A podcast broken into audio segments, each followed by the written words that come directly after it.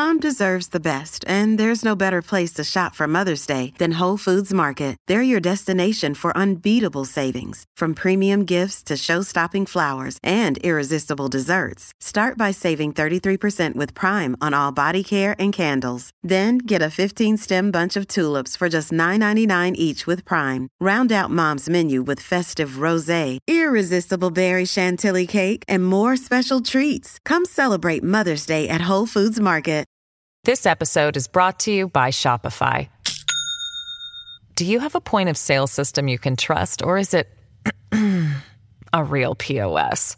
You need Shopify for retail. From accepting payments to managing inventory, Shopify POS has everything you need to sell in person. Go to shopify.com slash system, all lowercase, to take your retail business to the next level today. That's shopify.com slash system.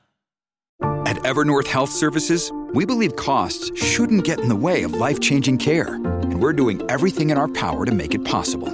Behavioral health solutions that also keep your projections at their best? It's possible. Pharmacy benefits that benefit your bottom line? It's possible. Complex specialty care that cares about your ROI? It's possible. Because we're already doing it. All while saving businesses billions. That's Wonder made possible. Learn more at evernorth.com/wonder. Hello Welcome and welcome to to, another Books episode Network. on the New Books Network. I'm one of your hosts, Dr. Miranda Melcher, and I'm very excited today to be speaking with two of the three authors of a fascinating new book just out from Manchester University Press titled The Social Significance of Dining Out, a study of continuity and change. Um, the book is written by Dr. Alan Warde, Dr. Jessica Paddock, and Dr. Jennifer Whillans um, about dining out in England and how people think about this, how people's behaviors have changed, um, comparing responses between a whole bunch of different people in London, Bristol, and Preston from 1995 to 2015 this is a really interesting book that packs quite a lot in in a very accessible way and somehow manages to do it in not even like 800 pages it's very readable um, and i'm very excited to dive into its many findings with two of the authors um, dr alan warde and dr jessica paddock so welcome both of you to the podcast Thank you. Thank you.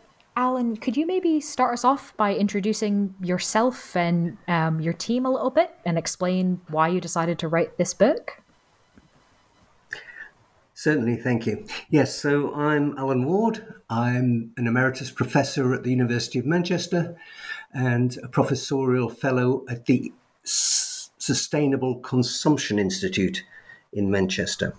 I'm a scholar studying consumption in particular and eating out and all sorts of aspects of food habits uh, in, in particular.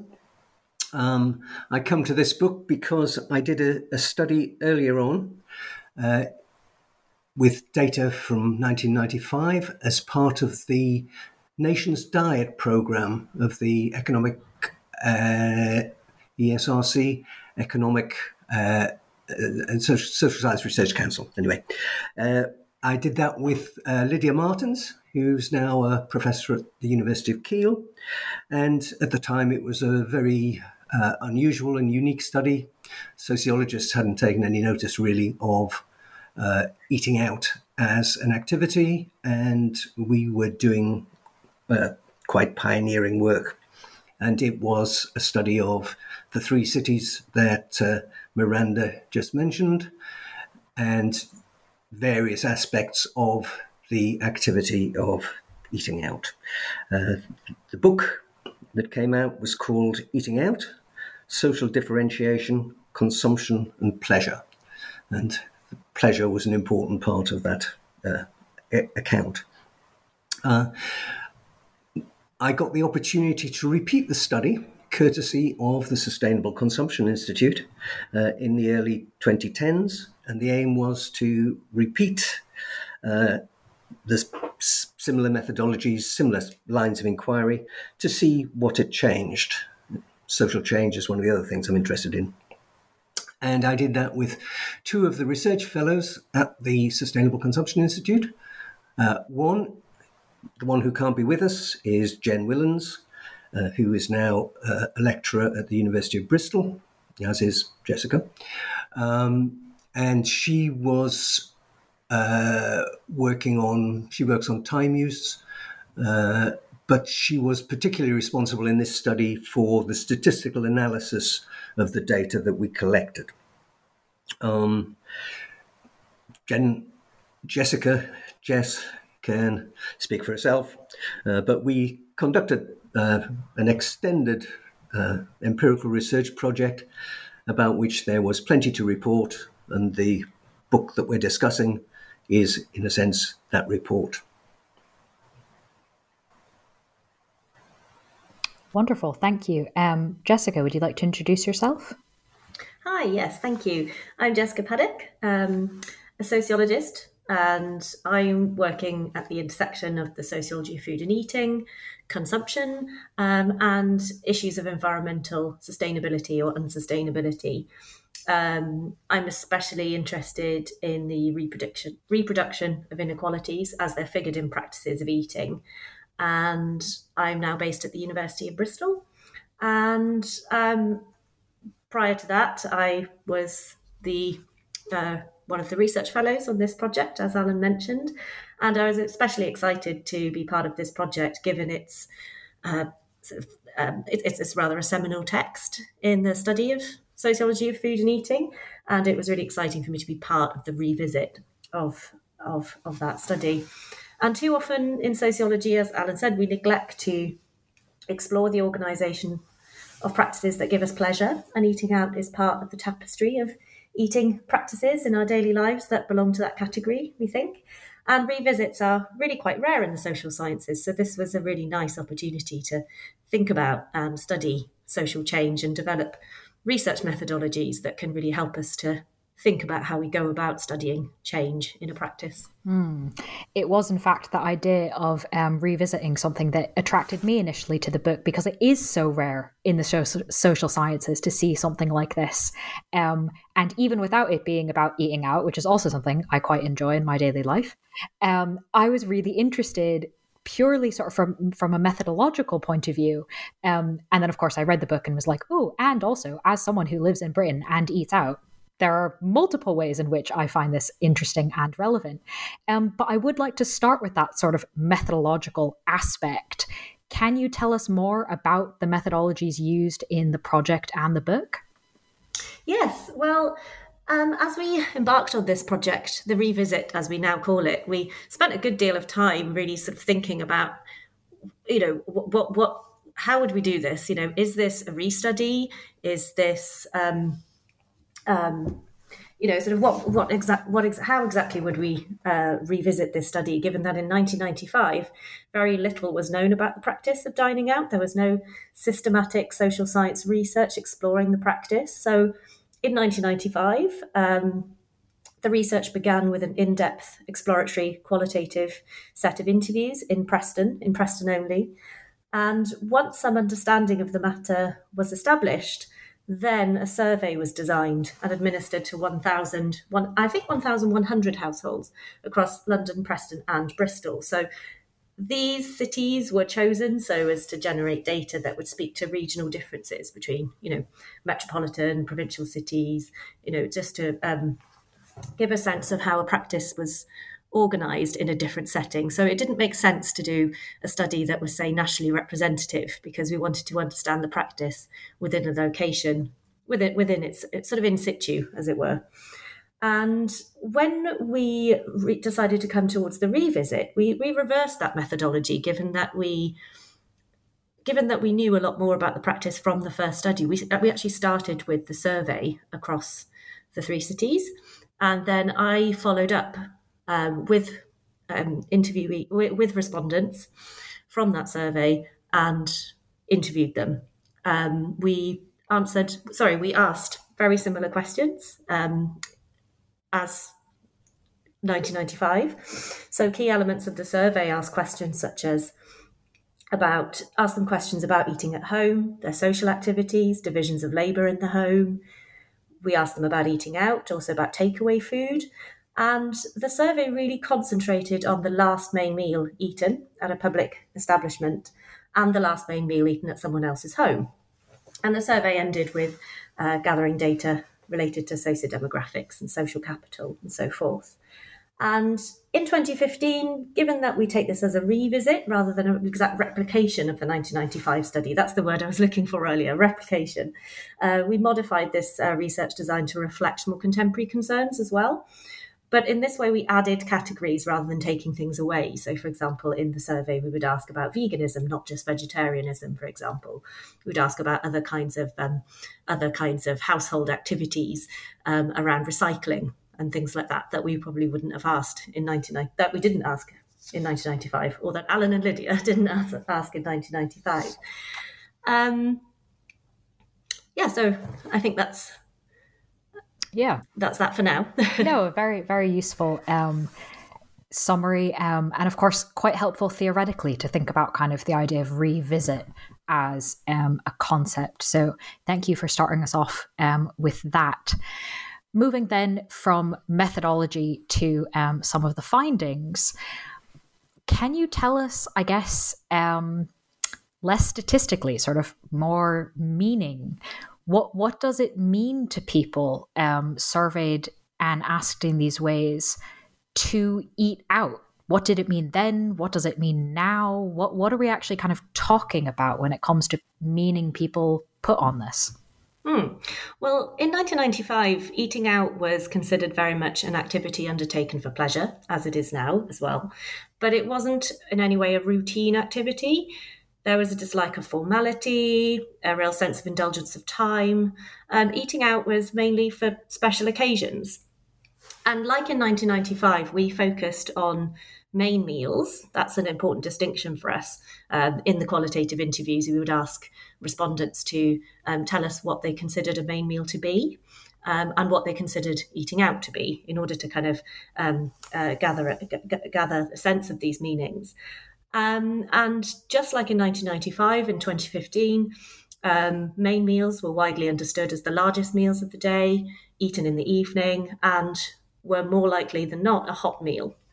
Now, while sort of the frequency of reported eating out hasn't increased significantly, this was one of our surprising findings, given that when we'd speak to anyone in the street or speak to our relatives, speak to our friends, and say that we're doing this study on eating out and social change, they'd say, well, gosh, it's changed so much. And actually, our findings when it came to frequency didn't show a huge um, difference. Instead, what we observed was, um, as you just hinted at, a change in meanings. So, to start telling you that story, we observed changes in purpose.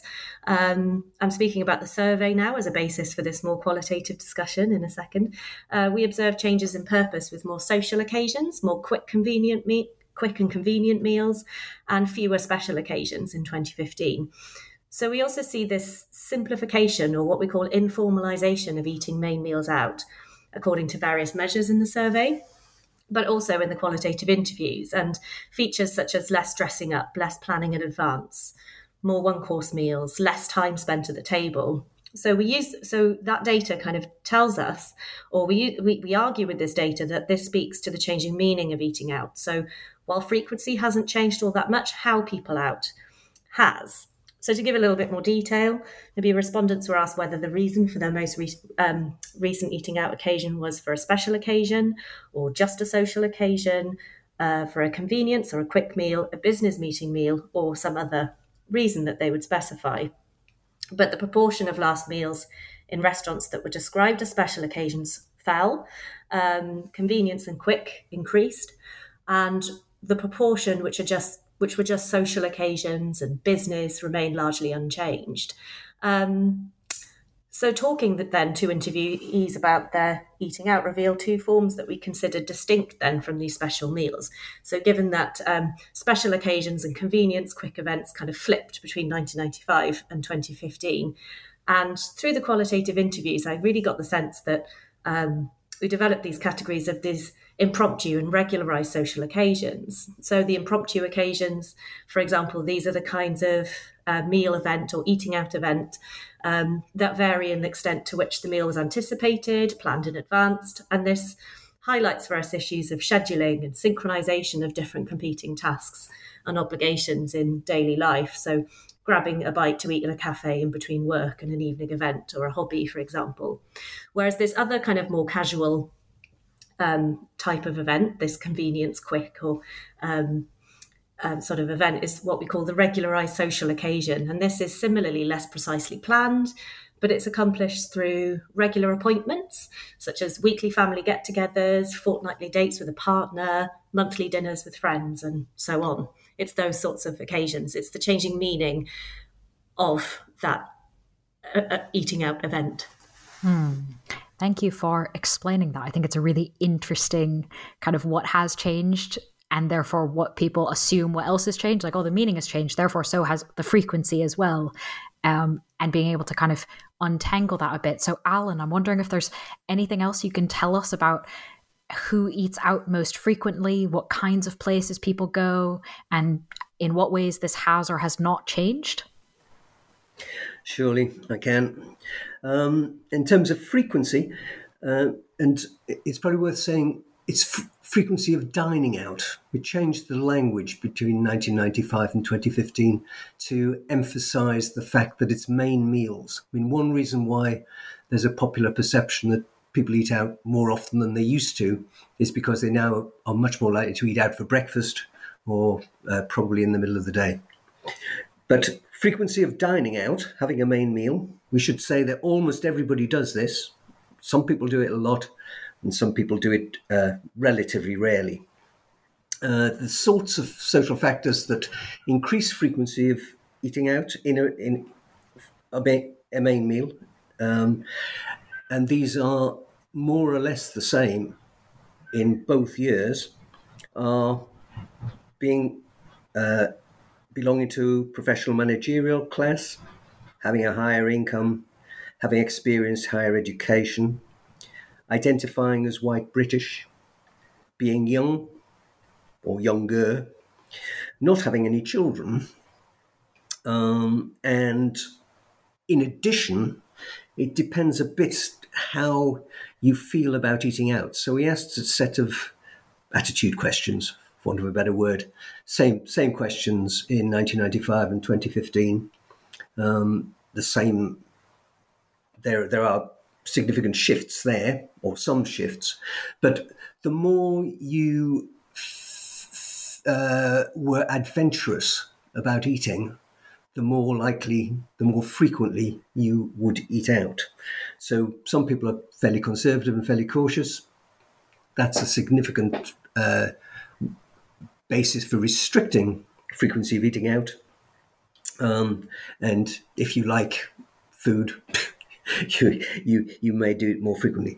Uh, gender makes very little difference, though there was a uh, men were slightly more likely or to eat out frequently in 1995. There was no difference by 2015. Um, what kinds of places? Well, uh, people eat out both on commercial premises and in other people's homes. Uh, we think eating in other people's homes is particularly interesting, actually. Um, though, when asked where their last meal was uh, in 2015, fewer were in domestic contexts with your friends or with your n- non resident family, uh, and rather more in uh, restaurants, cafes, and the like. We gave people a long list of the kinds of types of places they might eat out. Sure. Pub, bar in a hotel, wine bar, pizza house, uh, fast food shop, so on so forth. Uh, and um, they're the most popular places to eat are actually um, casual dining restaurants. That was a concept that wasn't in existence in 1995, but people now uh, are very likely to say many of the chains, many of the middle, middle priced and lower priced chains, uh, would be described as casual dining restaurants. They're very popular. Uh, pub restaurants and the bar meals in pubs are also particularly popular. So when people are dining out, they're not mostly dining out in fine dining restaurants. They're, not going to Michelin Michelin star restaurants. Uh, they're going to much more ordinary places. Um, the other thing that we think is very interesting about uh, the different places is the kind of cuisine that's served. And we asked people uh, in the survey uh, what sort of cuisine was served to you the last time you ate out, and how often have you been? How? Let me get this right. Uh, in the last year, have you eaten out in uh, a traditional British restaurant, a Chinese restaurant, an Italian restaurant, um, a, th- a Thai restaurant, an American restaurant? So there's both type of place and style of cuisine and sometimes they match up. Um, if you sometimes they don't. I mean, if you, if you think of a pub menu, the the type of dish you might have selected could be from many different kinds of cuisines. Uh, the interesting among the interesting uh, things in terms of difference is that people are simply more aware of, are more likely to have gone to restaurants serving foreign cuisines of different of different sorts. The range has actually increased, we think, in that 20 year period, and people are much more likely to have gone to something that would have been called an ethnic restaurant 20 or 30 years ago, though the term is now very uh, difficult to use.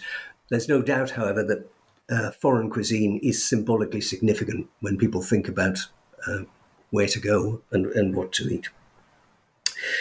Change say there's less, but only slightly less, domination of men in restaurants. Um, and there's more experience of foreign food.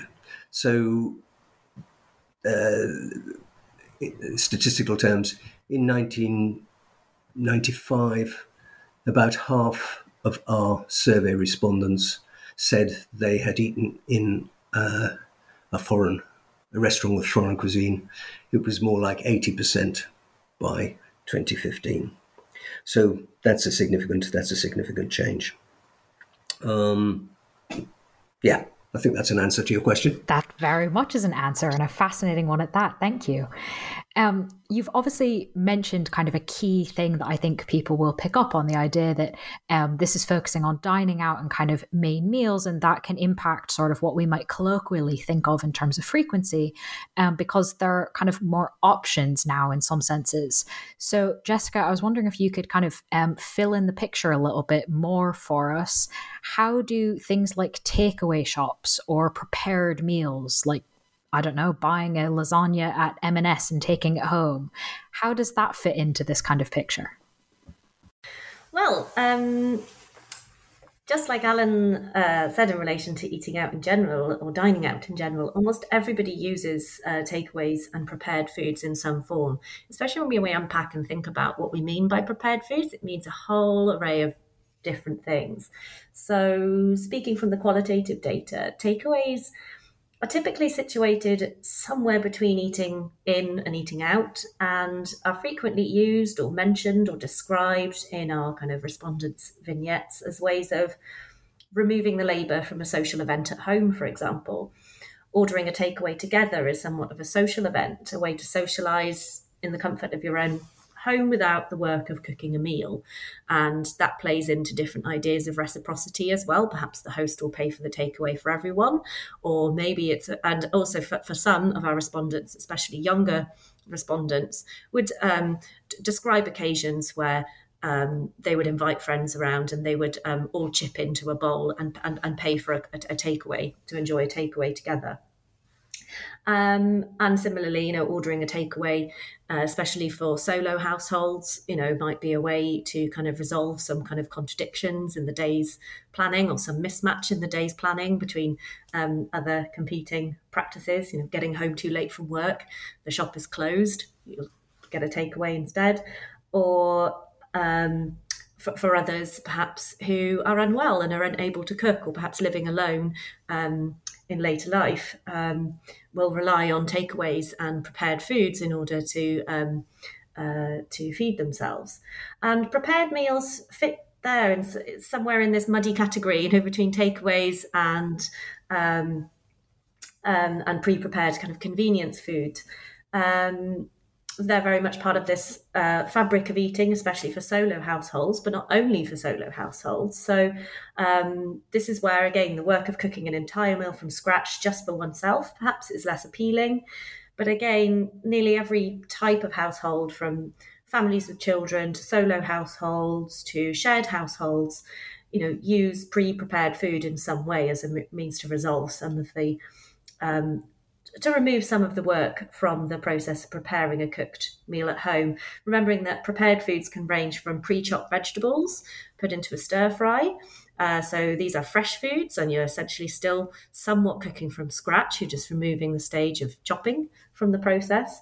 Um, um, and an element of decision making, you know, which is a key part of the um, uh, provisioning work or the, the provisioning of a meal. Um, so anything from these pre-chopped ingredients to meal kits that have already um, assembled the ingredients for you, to a frozen lasagna or a chilled lasagna, as you as you just mentioned, or for example a chilled fresh pizza or you know, and to which respondents often very much talk about adding fresh ingredients to, jazzing up a pizza by adding extra fresh ingredients on top, or um, making a fresh salad to put on the side of a pre prepared meal. So there are ideas of what constitutes um, a main meal, and pre prepared ingredients can sometimes provide part of that puzzle, but not always the whole the whole thing. Which I which was an interesting kind of qualitative story to think there about the practice of, you know, um, to think about cooking in relation to these kind of wider dynamics of fitting together and making kind of uh, making eating happen in the context of a really busy day, week, month. Yeah, and this is, I think, where um, one of the strengths of the book comes in is the mixing of the qualitative and the quantitative, and being able to tell a lot of kind of nuanced stories um, rather than kind of lumping it all in together. So thank you for sort of um, disentangling some of that, showing us um, a bit of the nuance um, when it comes to takeaways, prepared food, and that kind of thing.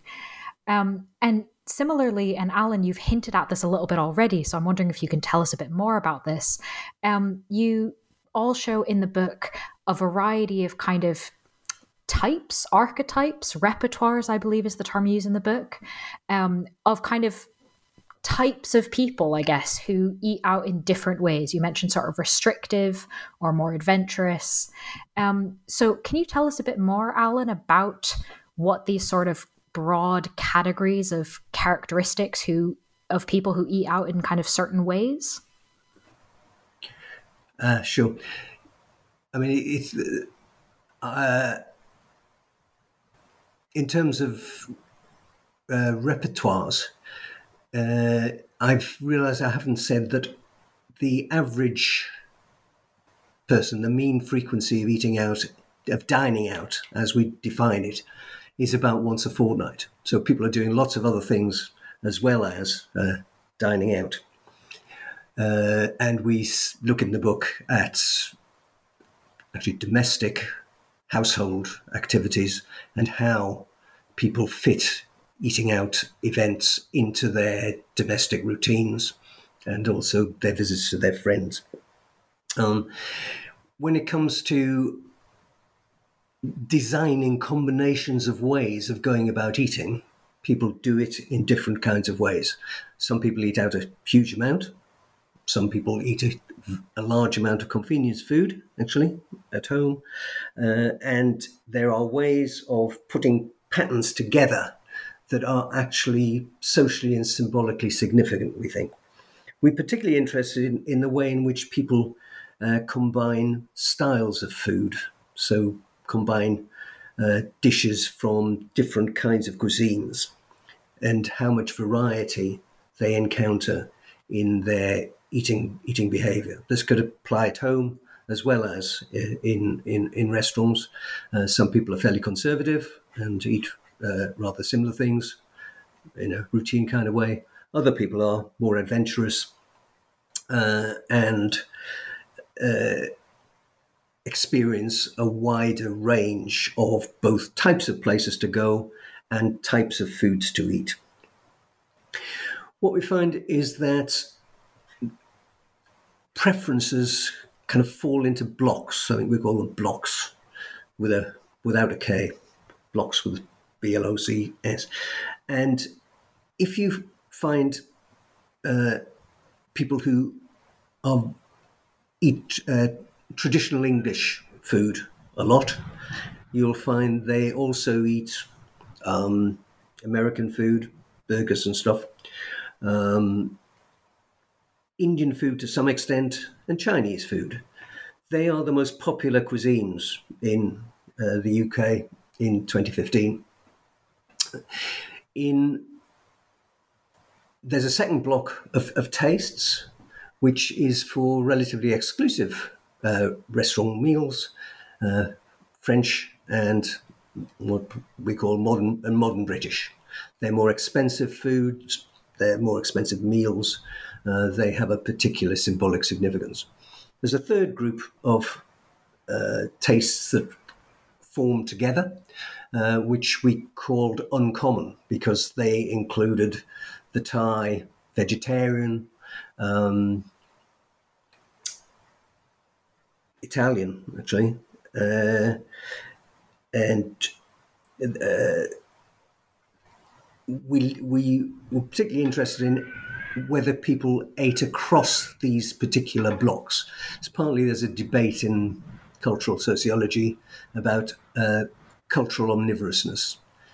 Once upon a time, the story goes, um, you could uh, see cultural distinction because the middle classes and upper middle classes liked high culture and everybody else liked uh, forms of popular culture.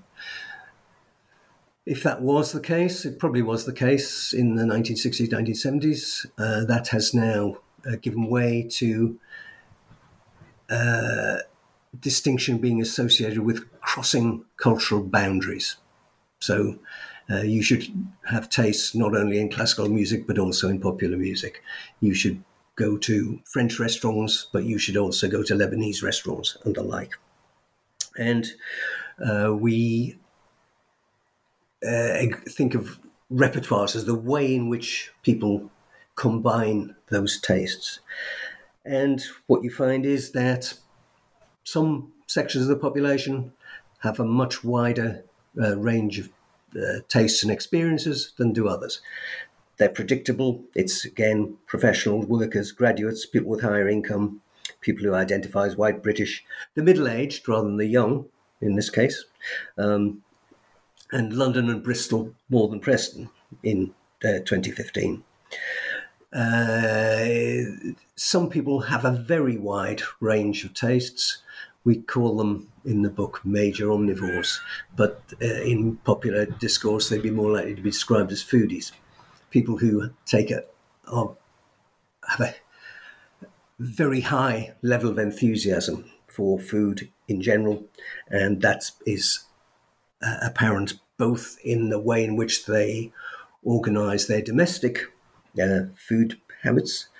Uh, people who have gone to the majority of the types of restaurant and eaten the majority of types of cuisine are also likely to uh, entertain more at home, to use uh, independent specialist food shops to purchase things, very much more likely to say they like special occasion cooking.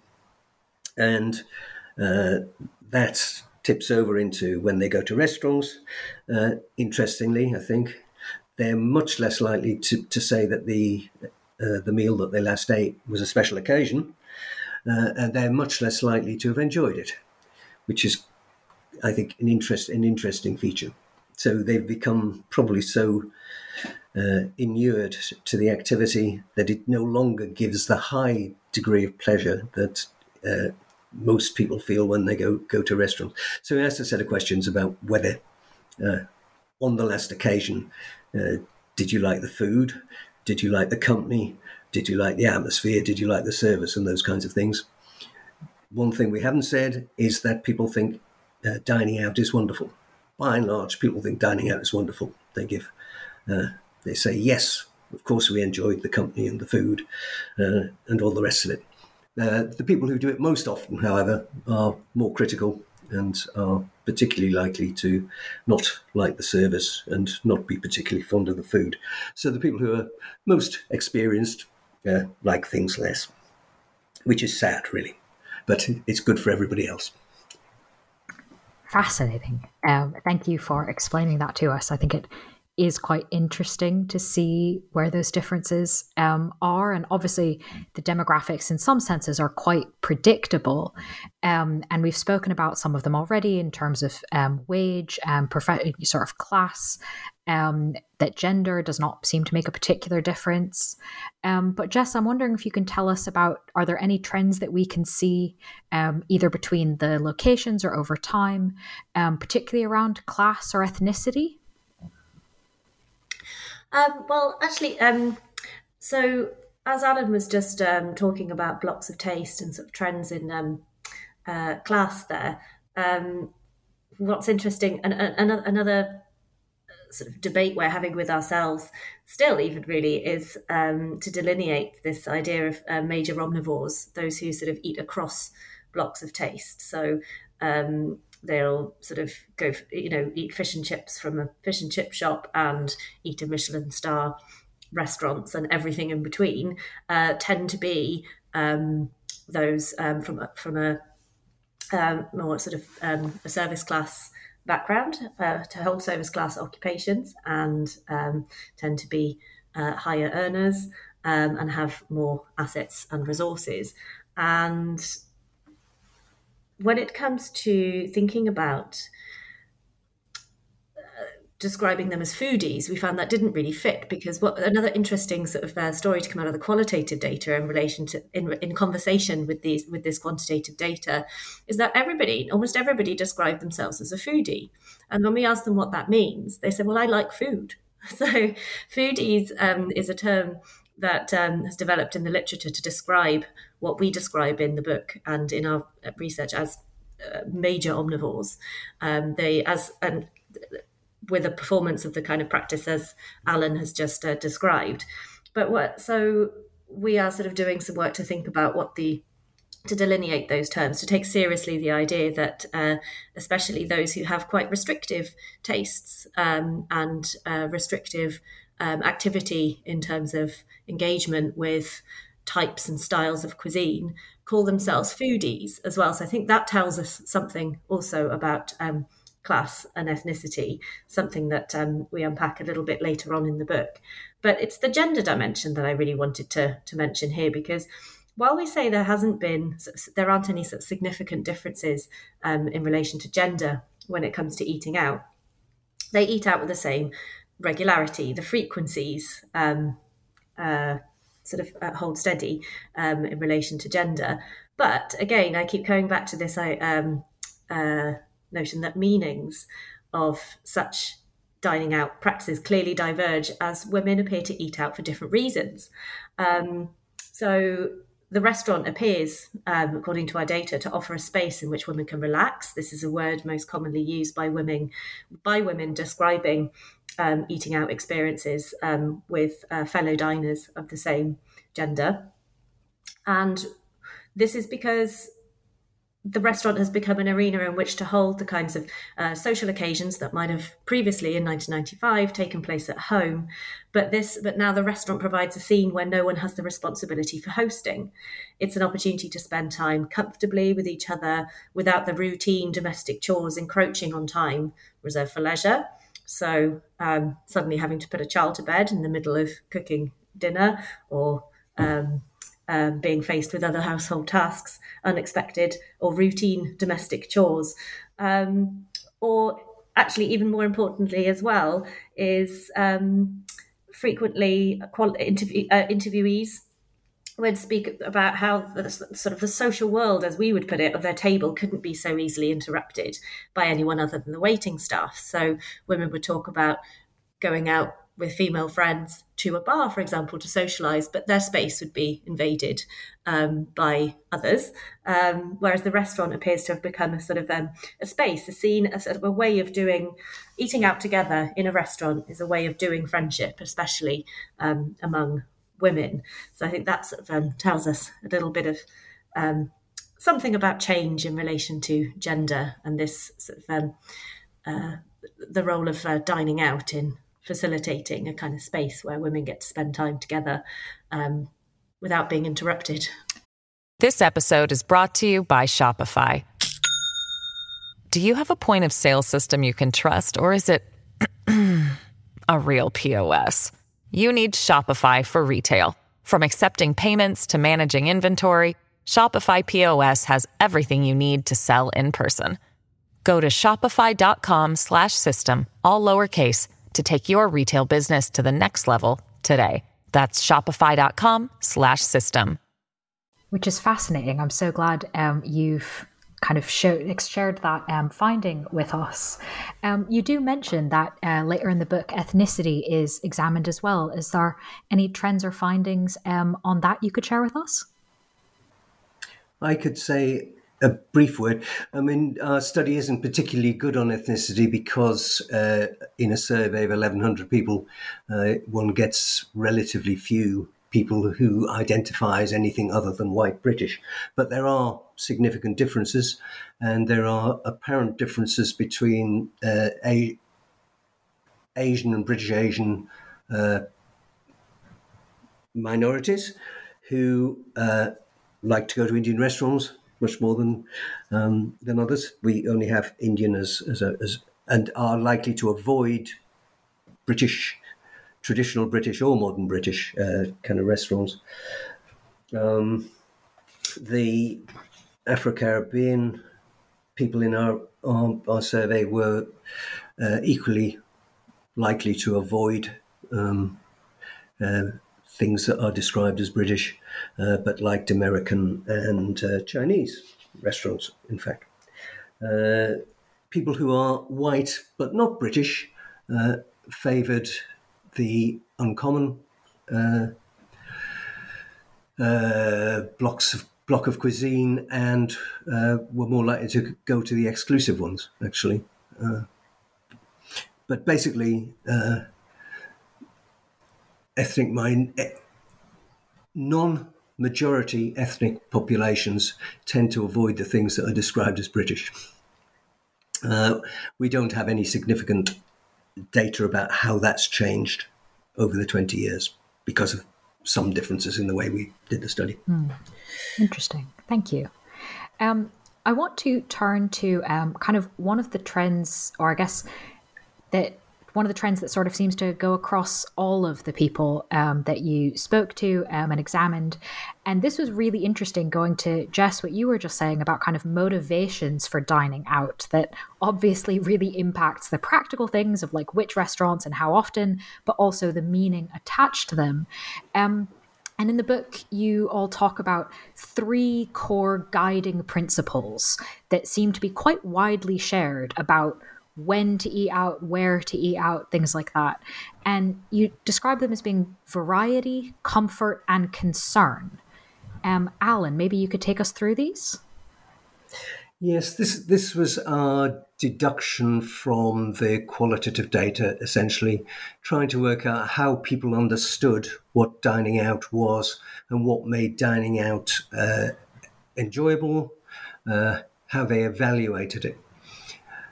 I've talked a little bit already about variety.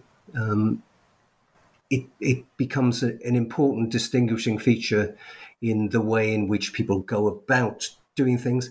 But whether you have a lot of variety or a little bit of variety, you still say, ah, variety is a good thing. So uh, in the qualitative interviews, people actually um, apologize for not being varied enough in their tastes or not having uh, enough of a uh, of a tolerance for unfamiliar unfamiliar foods. So variety is at the the leading edge of uh, what you should be doing when you're when you're dining out. It's not that that wasn't the case in 1995, but it's probably more pronounced now. Uh, and as people have experienced more variety, I think they've become uh, inured to thinking that uh, that's a good thing. But they don't want to go and have uh, dining out experiences that they find uncomfortable. Basically, um, people go to the sorts of places that will suit them and their friends, their networks, the people they go with, uh, in relation to how they want to eat out. There is a sense in which uh, people were scared of restaurants in the 1970s, 1980s, um, in the period before uh, eating out became the kind of common and routine and regular activity that it is now. Um, some people, omnivores again, probably, uh, feel comfortable in lots of places. Other people feel comfortable only in a few. But importantly, they can uh, select the ones that they feel comfortable in. And everybody agrees that you should be uh, happy and relaxed, and that the setting is part of the uh, condition for that being the case. The other thing is that everybody ought to have an opinion. This is, this is sort of a discourse around um, around dining out.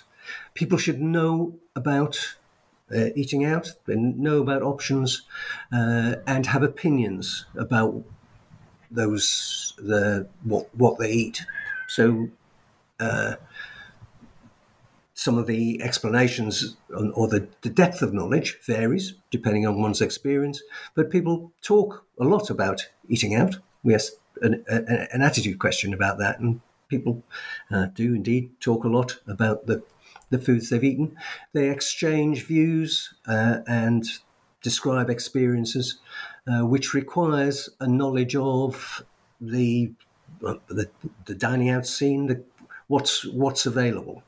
And I think what's interesting is that almost everybody, whether they're um, very kind of widely experienced in alternatives or not, subscribes to these uh, three principles. So uh, that's important in terms of class relationships, in the sense that it does seem that uh, those people who think that variety and um, it's also variety of manners. Let me let me say. I mean, some people quite like formal places. Uh, other people can't stand them, uh, and that is uh, part of uh, a way of uh, ex- expressing uh, class differences and distinctions, anyway.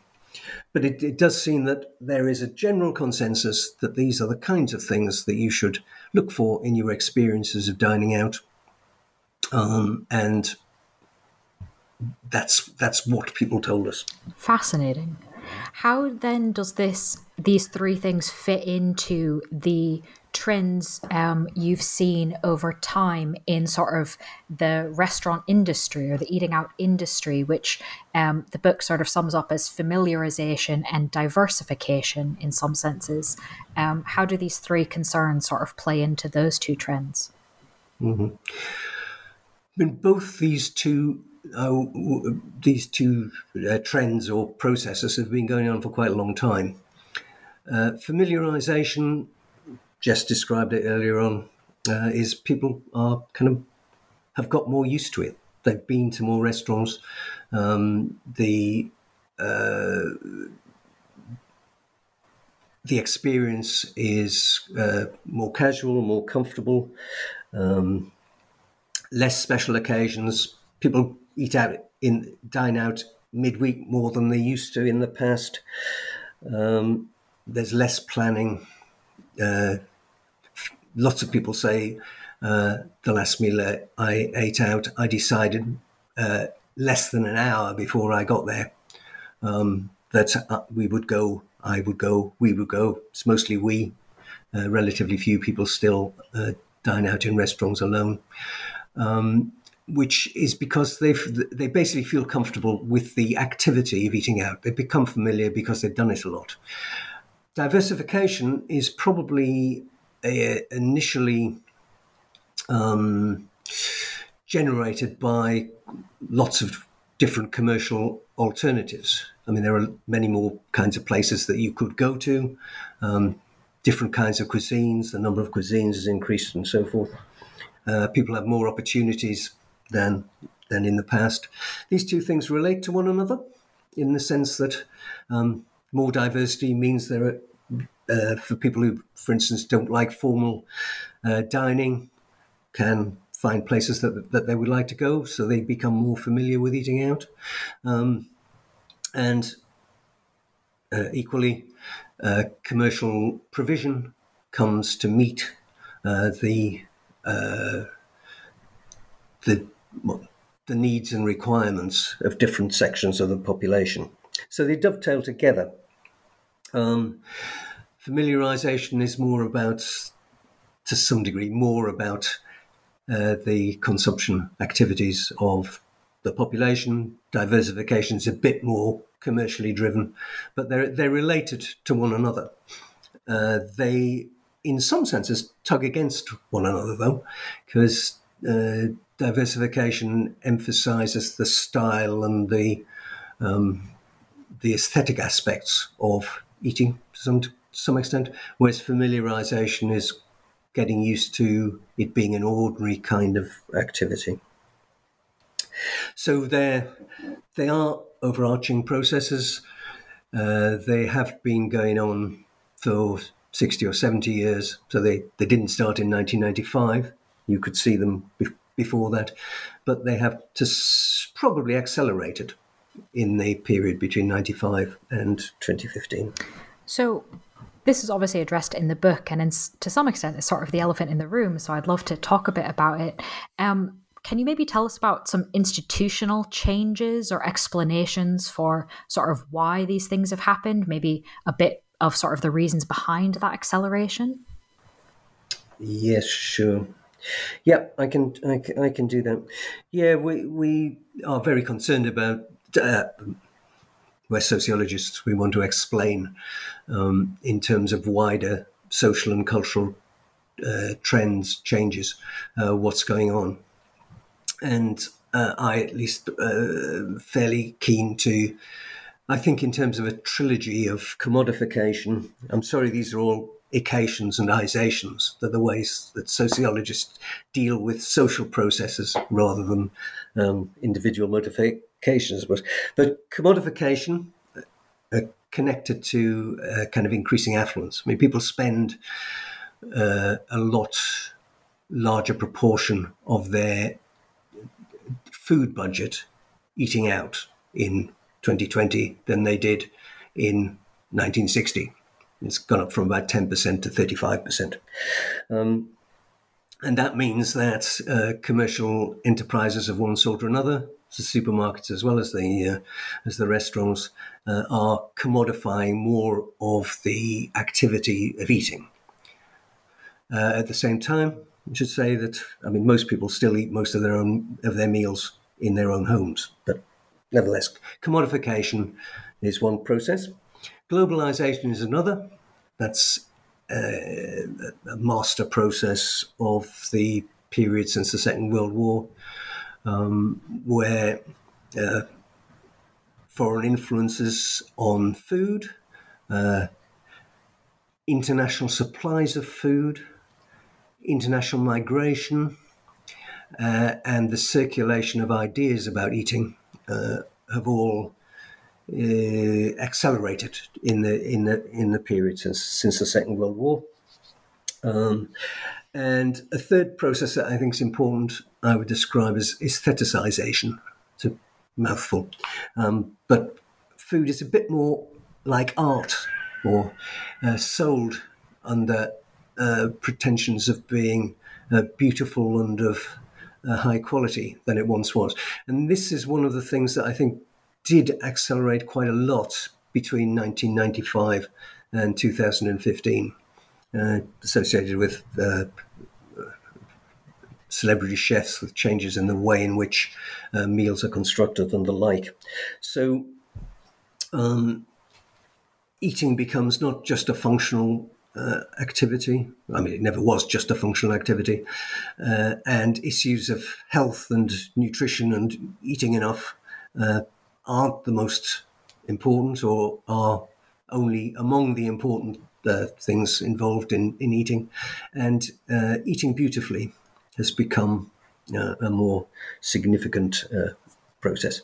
But they say these processes are quite, are quite long and, and, and continuing, continuous um, but they uh, explain some of the ways in which the the cultural understanding of uh, dining out occurs.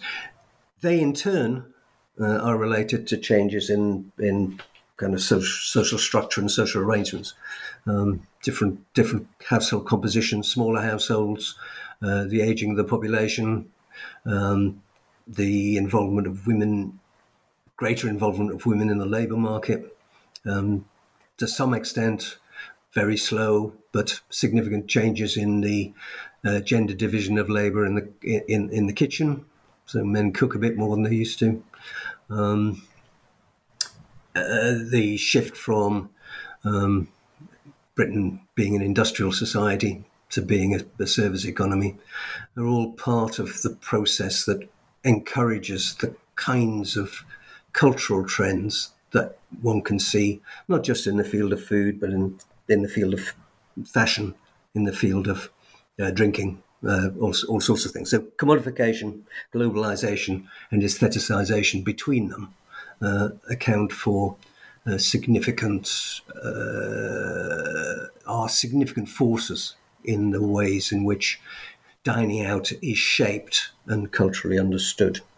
Thank you for explaining um, the processes and how they weave together. Um, it's a very powerful answer to part of the title, looking at change over this time period.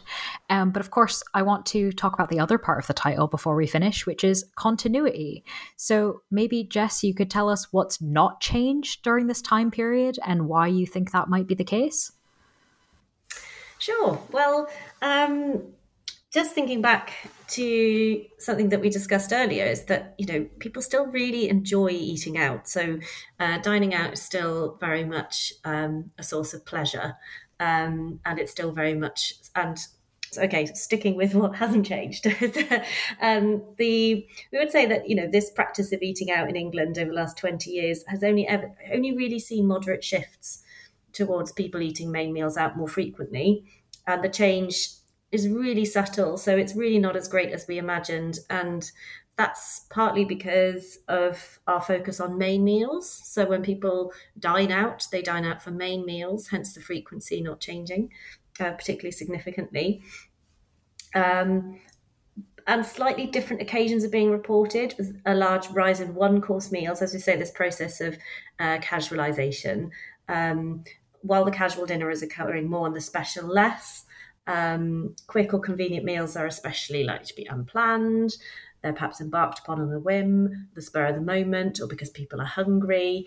Um, that was the case 20 years ago. Um, but the so as I was saying, the passage of 20 years alters the meaning of the practice slightly as eating out becomes more ordinary.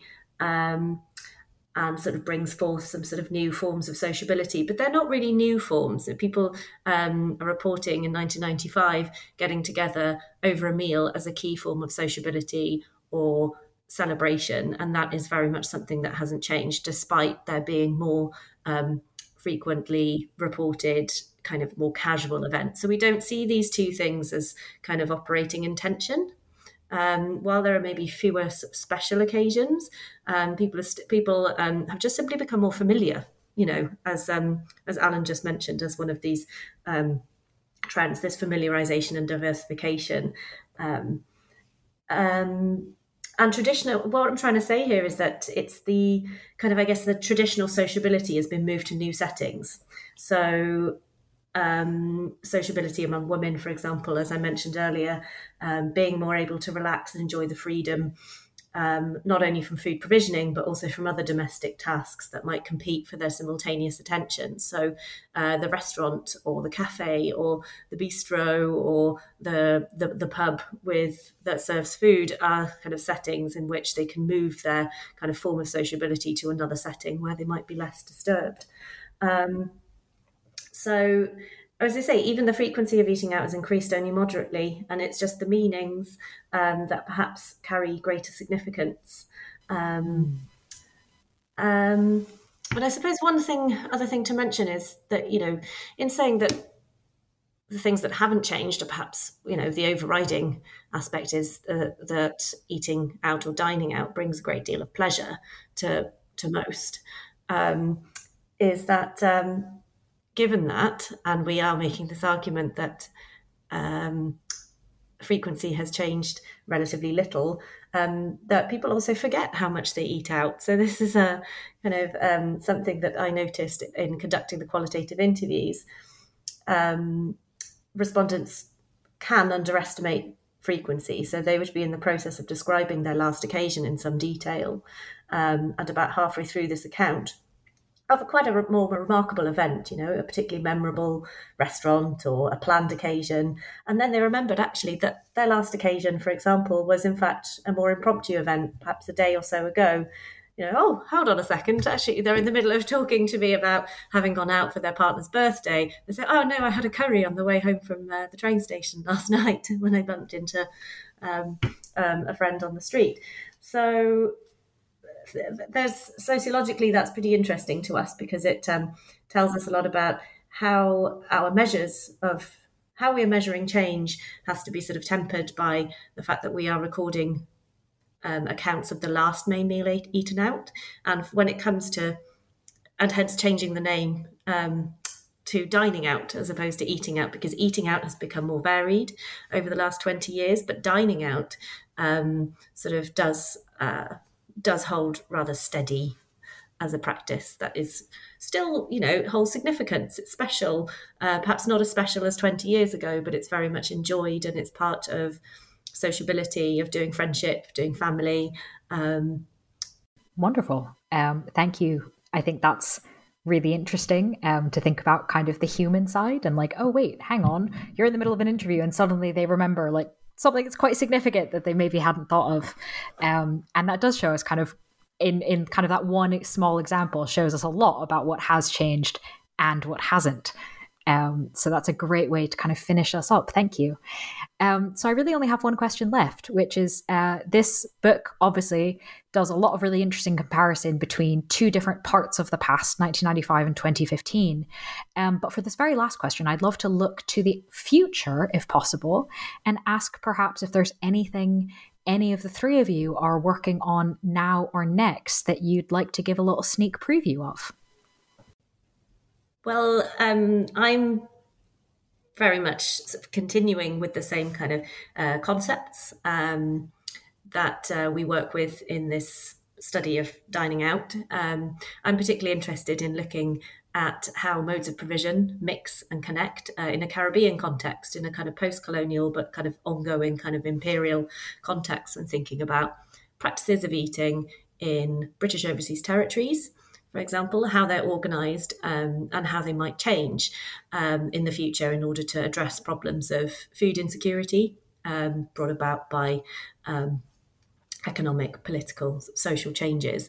So, um, my argument, as it were, or what I'm trying to work on here, is to think about how understanding and mapping practices of eating, as we've done in relation to dining out here, um, might be done in this context as a way to understand the potential for transformation or uh, reconfiguration of practices to be more sustainable and food secure. Hmm. So, Intriguing. So that's what I'm thinking about at the moment, slowly. Intriguing. Thank you for sharing that with us. Um, Alan, do you have anything you want to add?